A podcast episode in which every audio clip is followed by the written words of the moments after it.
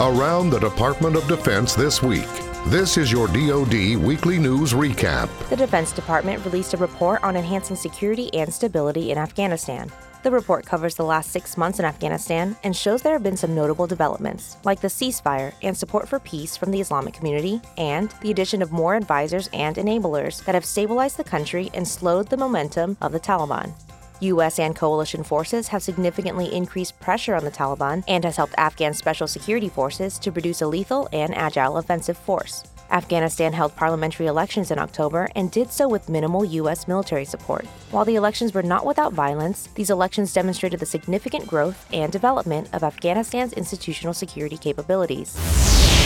U.S. Space Command is a reality, as President Trump issued an executive order creating the new unit to better organize U.S. military efforts in the final frontier. Vice President Mike Pence announced the signing at Cape Canaveral, Florida. The U.S. Space Command will integrate space capabilities across all branches of the military.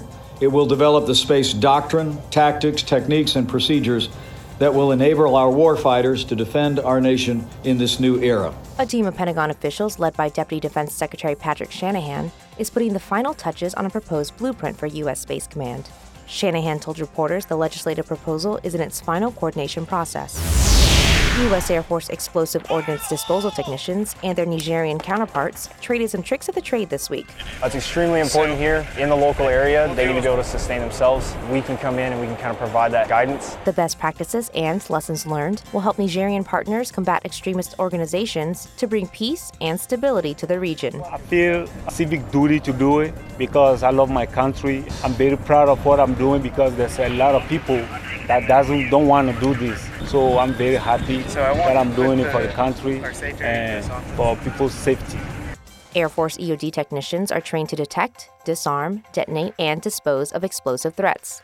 Sharing the expertise with our partner nations allows them to be more versatile and make cooperation easier for future missions.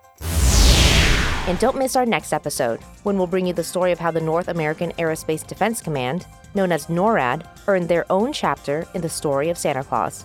That's your DoD News Weekly Recap. I'm Petty Officer Jen LeBron. For more stories about your military, go to defense.gov.